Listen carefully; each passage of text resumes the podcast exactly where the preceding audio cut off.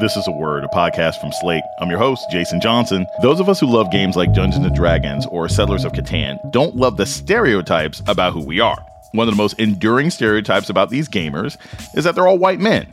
But a new generation of players is correcting that image and the misunderstanding of game history at its core. Today, we have a little bit of a different story where we do have sort of different environment and people are starting to generate uh, role-playing games and tabletop games that are authentically from the cultures that they come from. The privilege of play coming up on a word with me, Jason Johnson. Stay with us. For the ones who work hard to ensure their crew can always go the extra mile, and the ones who get in early so everyone can go home on time, there's Grainger, offering professional grade supplies backed by product experts so you can quickly and easily find what you need. Plus, you can count on access to a committed team ready to go the extra mile for you. Call, clickgranger.com, or just stop by. Grainger, for the ones who get it done.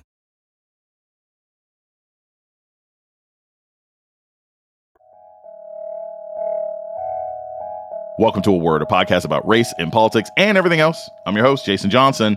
When someone talks about playing Dungeons and Dragons, what do you picture and who do you picture sitting around the table? Is it a bunch of guys in their late teens and early 20s? Are they all dressed in sweats and grubby t shirts? Did it look like the comic book guy from The Simpsons? And of course, are they all white? The comedy series Key and Peele played off this stereotype in their sketch when hip hop and Dungeons and Dragons collide. Uh, greetings, adventurers. Greetings. As you all can see here, we have a new traveler in our ranks. Uh, this is my cousin Tyrell, and he will be controlling the player character. His name is Kanye. He's a giant, yo. Uh, dear cousin, traditionally, uh, a, a giant is not assumed by a player. It is a chaotic evil. But I want to be a giant, yo. All big. Oh, okay, fine. well, travelers, you are joined on your adventure today by a giant named Kanye. now, when last we left you, you were at the Inn of the North Star in the town of Isildur. How do you begin your adventure? I want to get some bitches. Where the club at, at Isildur, yo? Tyrell, this is highly unusual. I think the guys probably just want to go on the quest that Um, we've already. Steven? Yes? I'd like to join Kanye the Giant in this quest. Seriously. It's not an accident that role playing games and whiteness become so connected in American pop culture lore. But that's never been the complete picture, and black players are stepping up now to claim their place at the gaming table. Joining us to talk more about it is Aaron Trammell. He's the author of the new book, The Privilege of Play A History of Hobby, Games, Race, and Geek Culture. He's also a professor of informatics and visual studies at UC Irvine and the editor of a scholarly journal of analog games. Aaron Trammell, welcome to A Word. Hi, it's really nice to be here. I'm going to start this off by saying I was never a huge D&D person uh, or World of Warcraft or anything else like that. My older brother was the first person who took me through a whole dungeon when I was a kid, and I didn't like it because there weren't any action figures involved. One of the things that I want you to sort of tackle first is how do we talk about gaming, right? A lot of people in their heads, they think of gaming and they think of things that are digital, but you're talking a lot about analog games, about things where there's a die, there's a piece that you move back and forth. Can you sort of briefly explain what the gaming world is that doesn't require you to plug something in? That's a, a really wonderful question.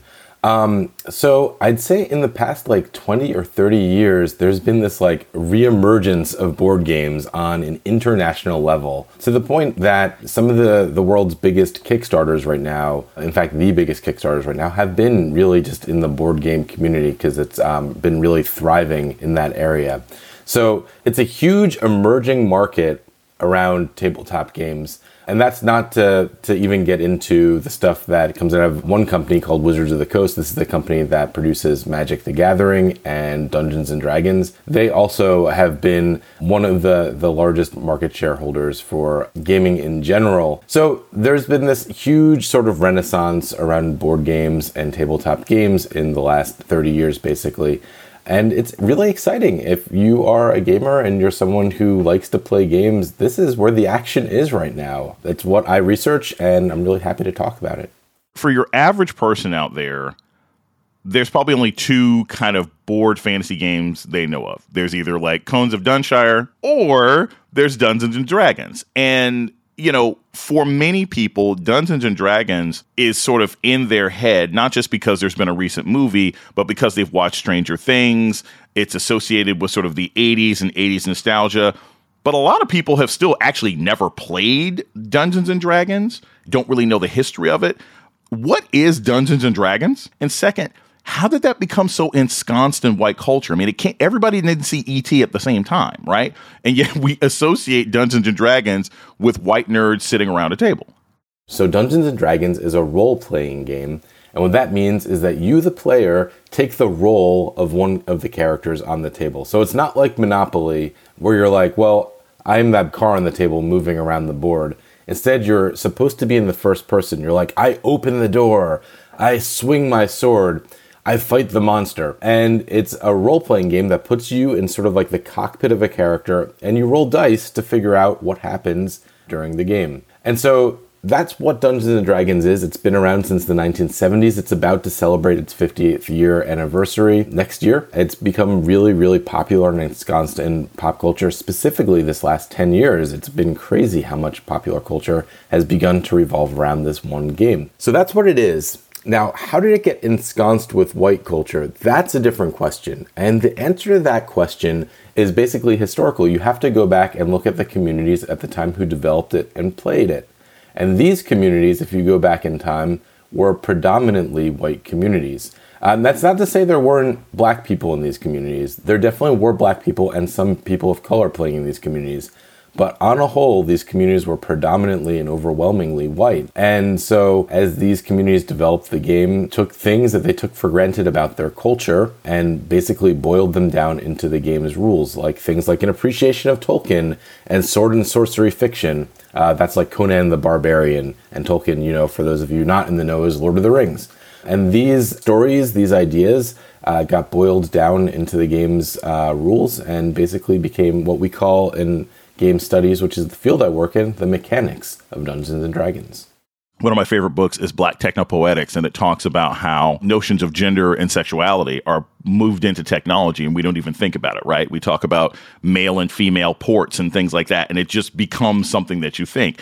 What you're basically saying is Dungeons and Dragons is the same way. If everything is based on knights and and dragons and a conception of dragons that comes specifically from Europe, right? I mean, there are dragons in African folklore, there are dragons in Asian folklore, but it was all sort of driven by these notions of of European spaces. I guess my question is, you know, if you look at the history of Dungeons and Dragons and you look at the history of some of these fantasy board games, was there ever a point where someone decided, even just for financial purposes, hey, maybe if we don't base these exclusively on European fantasy ideas, we could make more money. Maybe if we base these Arabian Nights, hey, we have the god Anansi. What was the point at which gaming started to realize that you could use and mine other cultures in order to put together these board games? Yeah, that's an excellent question. So, the first answer I have is relatively early. So, very early on in the history of games like Dungeons and Dragons and other tabletop games, the developers of the games uh, were really excited actually to explore other cultures. It was seen as like a really exciting and I'm going to use scare quotes exotic location um, that people go and kind of adventure in. Uh, there is a sort of infamous supplement for Dungeons and Dragons called Oriental Adventures that invited people into uh, whatever it is they defined as the Orient, um, typically a hodgepodge between uh, the Far East and the Middle East and basically most of Asia which is the problem with that term itself. So, yeah, early on, it was the 1970s. People didn't have the sort of media environment they have today where they can just turn on the TV and find like a hundred fantasy shows on at the same time to, to kind of indulge their, their desire to, to escape into fantasy. And so when the designers and creators of things like Dungeons and Dragons went out to sort of plume other cultures for inspiration. The other cultures were there and they were very easily able to appropriate ideas from these cultures and pull them into their game. But of course, they didn't do it well because these were predominantly white people trying to say that they had this sort of expert knowledge in these other cultures. And well, you know, as we know now in the 21st century, uh, these stories are often best told by people who came up natively through the cultures themselves. So, um, so that was kind of a problematic take on it. Um, that said, today we have a little bit of a different story where we do have a sort of different environment, and people are starting to generate um, uh, role playing games and tabletop games that are authentically from the cultures that they come from. One really, really cool example is Tanya DePass and D- B. Dave Walters have a role playing game called Into the Motherlands, and that's an Afrofuturist role playing game, which is like super duper exciting. Cyberpunk 2020, which was developed in the 80s by Mike Pondsmith, who is also a black designer, uh, really did an amazing job, you know, authentically creating sort of his worldview of a sort of futuristic San Francisco when he uh, developed that game. So it was just a really, really cool example of the sort of amazing works that black people and people of color can come up with when we create in this space. So there is games now coming out that do this, and, and the last one I'll talk about is um, there's a recent supplement um, from Wizards of the Coast called Journey uh, for Dungeons and Dragons called Journeys Through the Radiant Citadel. It's a bunch of adventures, and each adventure has been written by a different black, indigenous, or person of color, basically. So it's an exciting time to be um, watching the community basically develop in this space because the stuff that's getting developed is really interesting, really good, and it's telling stories that hadn't been told before through authentic voices. One of the things that always interests me is that we look at the original IPs of lots of different things that get turned into larger pop cultural events and they get whitewashed, right? So, for example, Marvel comics are pretty diverse. It took a while for the movies to start looking diverse. DC comics have never been diverse, but you know they put out Static Shock, and that was more popular than anything they had had in years. When I look at gaming, I think about the fact that it's a lot of sort of swords and sorcery, right? And yet the most popular incarnation of that sort of fantasy, we end up with garbage like Game of Thrones, and that's right. I said it's garbage.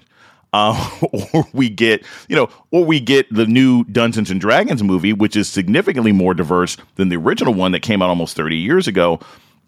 Do you think that the culture or the way in which these IPs about these games are changed in Hollywood or on television is one of the reasons why we also don't get a lot of black people being interested? Because when they see the sword and sorcery when they see the Magic the Gathering, heck, when they see a bunch of people in mechs, they don't necessarily see black or brown folks and they figure, eh, I don't really care about the source material. I absolutely think that that is the case. Um, I, I know for myself, um, you know, growing up playing these games um, and uh, thinking about these games, it was always disappointing to not see people who look like me in the games that I played. And um, when I did see black people, they weren't black people who wore the things that I would generally, you know, wear as a sort of suburban teen playing these games. I am the end of the market that's excited about the games. So I, I played the games uh, in a sort of excited way. But I think for a lot of people, you know, if they don't see themselves in a game, um, it's disappointing. There's been some really great research on the topic. There's um, a researcher at Temple University named Adrienne Shaw. She wrote a whole book called Gaming at the Edge, which is about how people from minoritized sexual sexualities, um, genders, and racial positions come to play games. And in that book, you know, the research is clear. You know, people do prefer to play games with presentations um, that remind me of them, but it's a preference. So they will absolutely play and enjoy games uh, with people that that don't look like them also. But the preference remains there, and people get angry, and over time, it's frustrating. We're going to take a short break, and we come back more on the history of race, play, and gaming with Professor Aaron Trammell. This is a word with Jason Johnson. Stay tuned. Okay, round two. Name something that's not boring. A laundry. Ooh, a book club Computer solitaire, huh? Ah, oh, sorry, we were looking for Chumba Casino. That's right. ChumbaCasino.com has over 100 casino style games. Join today and play for free for your chance to redeem some serious prizes. ChumbaCasino.com. No purchase necessary. Full prohibited by law. 18 plus terms and conditions apply. See website for details. You're listening to A Word with Jason Johnson. Today we're talking about race and gaming with Professor Aaron Trammell. So, most times when you're an academic, it's the same thing with me when I was getting my doctorate. You end up doing your research because of your own interests intellectually, your own sort of life experience. Um, how did you start this? Like, did you did you just you know, did you did you did you gain forty pounds and get yourself a messy T-shirt with pizza stains and hang out at gaming places around Irvine? Um, you know, did you did you travel around the country and just sort of interview people? Because I, I'm fascinated as to kind of how you did the field work to do these kinds of studies about black gamers, or did, did you just find people online? You know, and they told you about what their experiences were like in Racine, Wisconsin, and suburban Chicago, and, and outside of Atlanta? That's a great question. Um, yeah, so first of all, um, I did my doctorate at Rutgers University. So I'm, I'm East Coast, and I was born in New Jersey. So I have to say that because um, I'm always excited to to nerd out about, about pizza and subs and um, the things that the Garden State provides. When I did my doctorate and as a researcher, I'm a historian. And so what that means is when I do my research, I go to archives. So I'll travel to institutions and places that have collections of letters and books and magazines um, from different historical periods of time. And so when I was doing this research uh, about 10 years ago, I traveled to Bowling Green State University, that's in Ohio. They've got one of the world's largest popular culture archives, lots and lots of fanzines, people um, playing games I could. Um, I also ta- traveled to, this is wild, but the RAND Corporation, which is a military think tank in LA. And I traveled there because in the 1950s, they were doing experiments on with role playing games as a way to prevent actually nuclear war. Um, and so I was reading through those documents to kind of learn uh, that. And then also, there's lots of materials on role playing games floating around on the internet, lots of uh, magazine archives uh, for old gaming magazines. And so I was kind of collecting those and reading through those also. And so when I did the research, it was kind of triangulating all of this historical material to get a picture of how role playing games, tabletop games more broadly, uh, were kind of sitting in the cultural milieu in the 1960s and 1970s. But there was one problem and the problem was when I was doing this research and I was reading it all, um, I couldn't place where black people uh, were in the story. And this was, you know, really troubling because this was a story and part of the story that was important to me, especially as a black person, but also a story I wanted to tell. Like, I wanted to amplify the voices of gamers who hadn't been amplified historically, and it was just really hard to find them. And so uh, it wasn't until actually very recently, with the sort of like resurgence of the conversation around Black Lives Matter uh, in the wake of the George Floyd murder, that I was able to kind of put the pieces together and figure out that that absence was really important. And then I started researching it. I was like, okay, well, where were the people who are playing the games? And it started to become this really interesting story that that came together around white flight and why um, the sort of game stores that were being developed in the 60s and 70s just happened to be in these white areas um, because the white people were fleeing to the suburbs and there was a concentration of people in those areas. And the only times that you had an exception, like uh, people really playing in urban areas in the 60s and 70s, which were you know notably more racially diverse, you had the exception because they were people at college, and these people at college would go uh, play in these areas, and then they'd travel back to a different place in the suburbs and continue to play their games there. And that became this really interesting story of exclusion and why you had some people who were included in these uh, tabletop gaming communities and some people who weren't. I think about it in terms of I, I love how you connect sort of the black exclusion uh, in, in, gaming from from white flight and these sort of larger economic issues because I always think of it in a more practical way. If you are a community that because of redlining, because of housing discrimination and everything else like that is primarily urban, the manner in which you play tabletop games requires how many movies have we seen this in? It's a big basement in some suburban kid's house. You need space to be a gamer. What I'm also curious about though in thinking of that is how have you seen gaming evolve? Because now that you do have people who are playing from all walks of life, right? You do have more black people, you do have more brown people. How has the gameplay itself changed? Do you see have the figures gotten smaller? Uh, do the tables open up in different spaces? Do you see more games being played at a shop on a regular basis, right? You know, is it like, hey, we've now have tabletop gaming clubs at schools because kids don't have the space at home? How have you seen play evolve because more people of color have gotten involved? Well, the first thing I'm going to say is I, I think that more now than before in the 70s, games come in a box. So, one thing that I learned in my research is that people who play a lot of um, tabletop games call that play the hobby, like in quotes, as if there is no other hobby in the world. If you're talking about the the hobby, it's talking about gaming.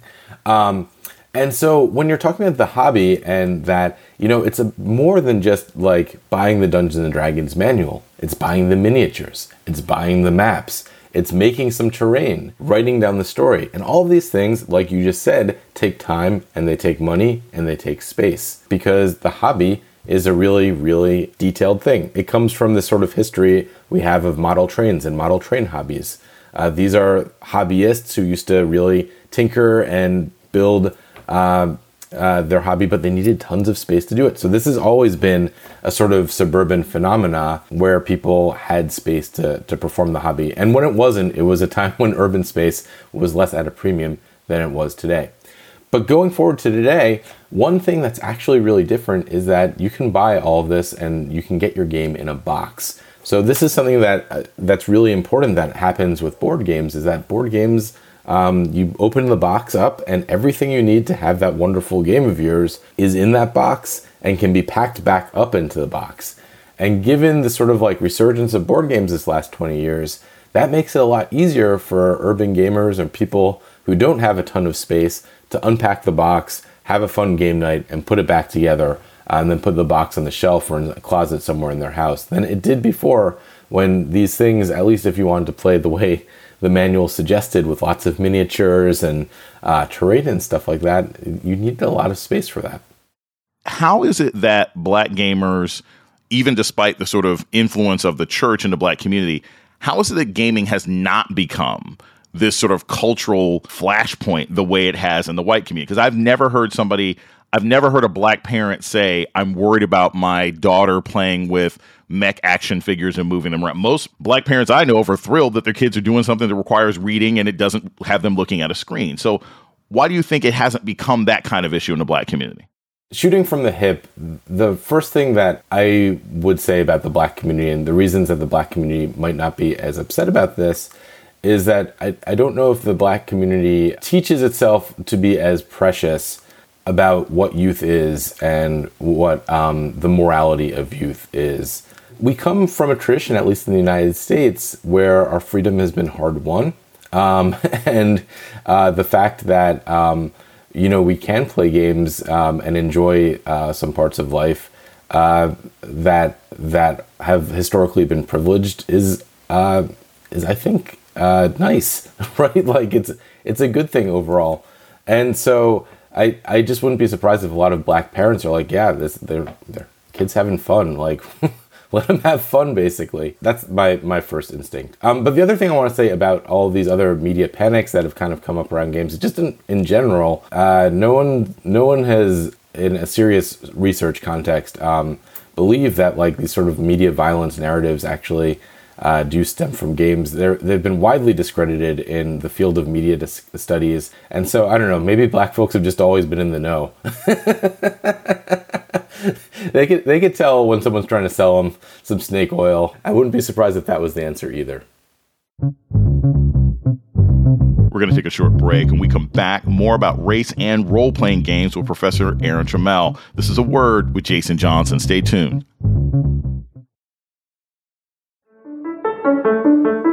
This is Jason Johnson, host of A Word, Slate's podcast about race and politics and everything else.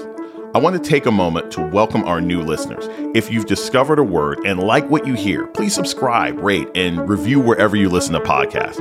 And let us know what you think by writing us at a word at slate.com. Thank you.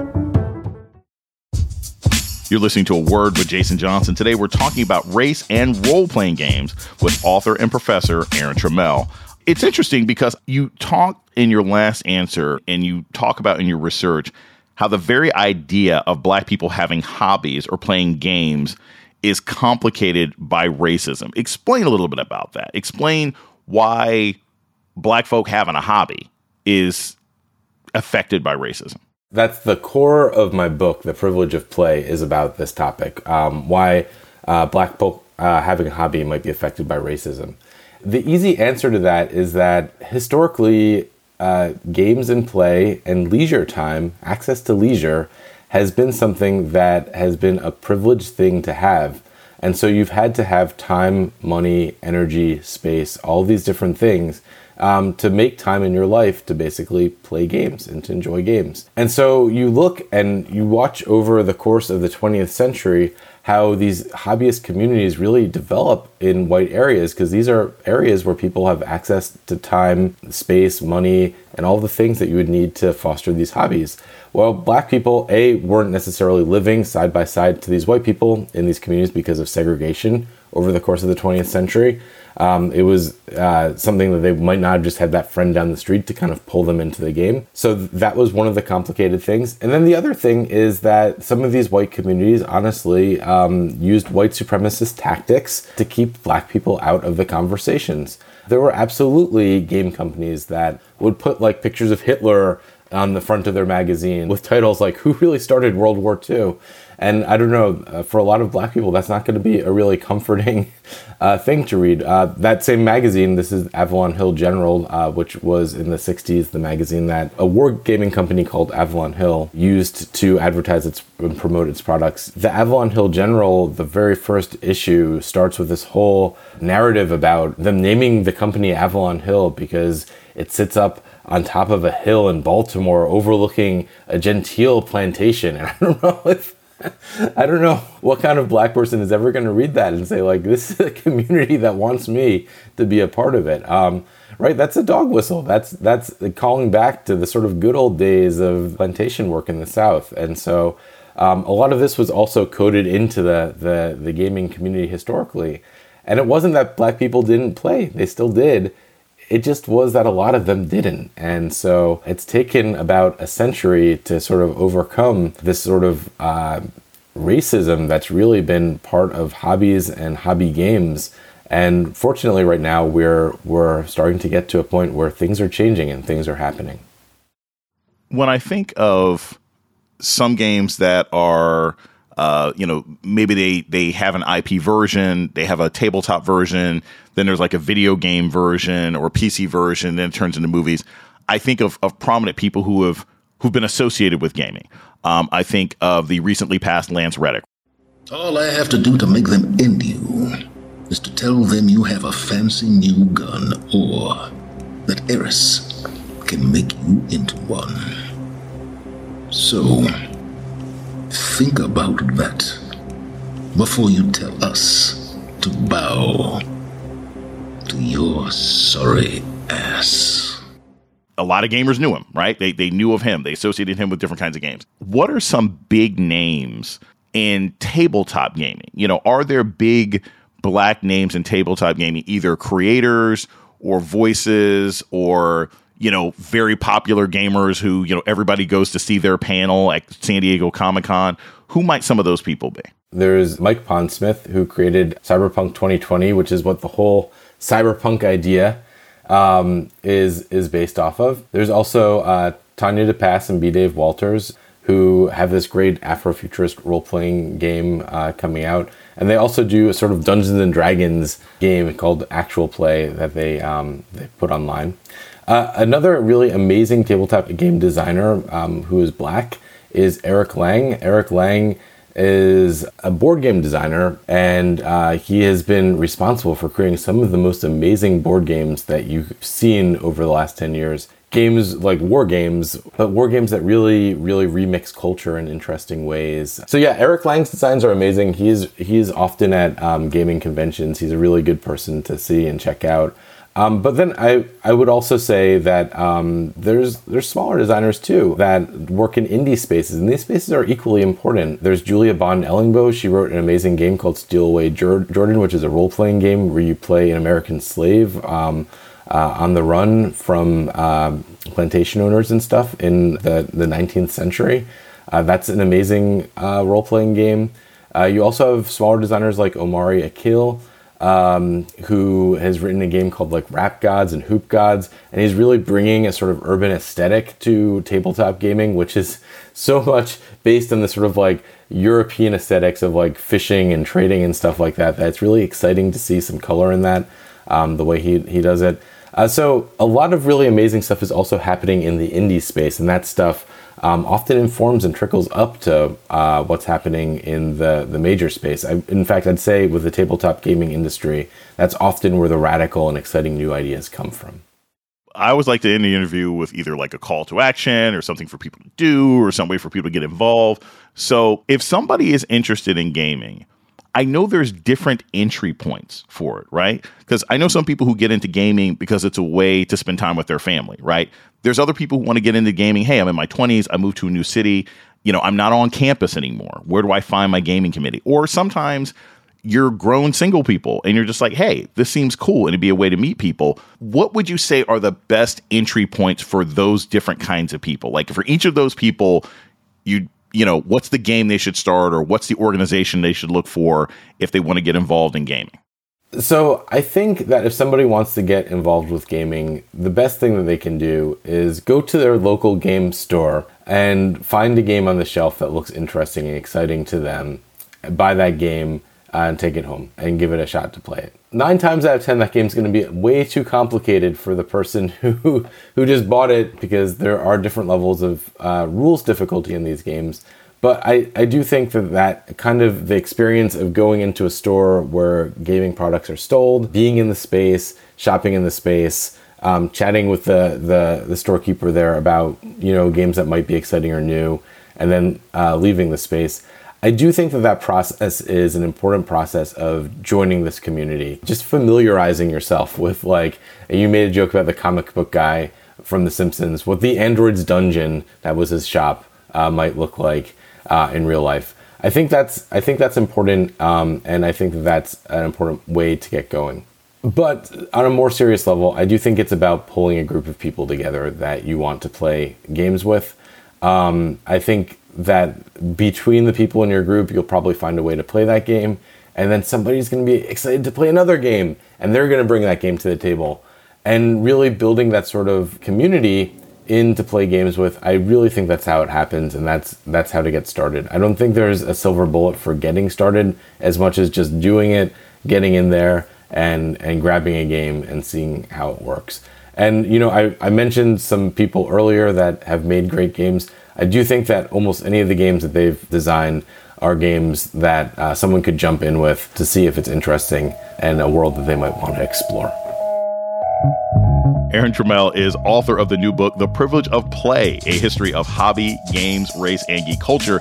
He's also professor of informatics and visual studies at UC Irvine. Aaron Trammell, thanks so much for joining us today on A Word. This has been wonderful. Thank you, Jason.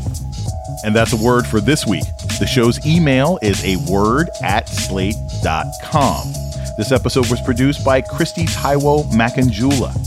Ben Richmond is Slate's Senior Director of Podcast Operations. Alicia Montgomery is the Vice President of Slate Audio. Our theme music was produced by Don Will. I'm Jason Johnson. Tune in next week for a word.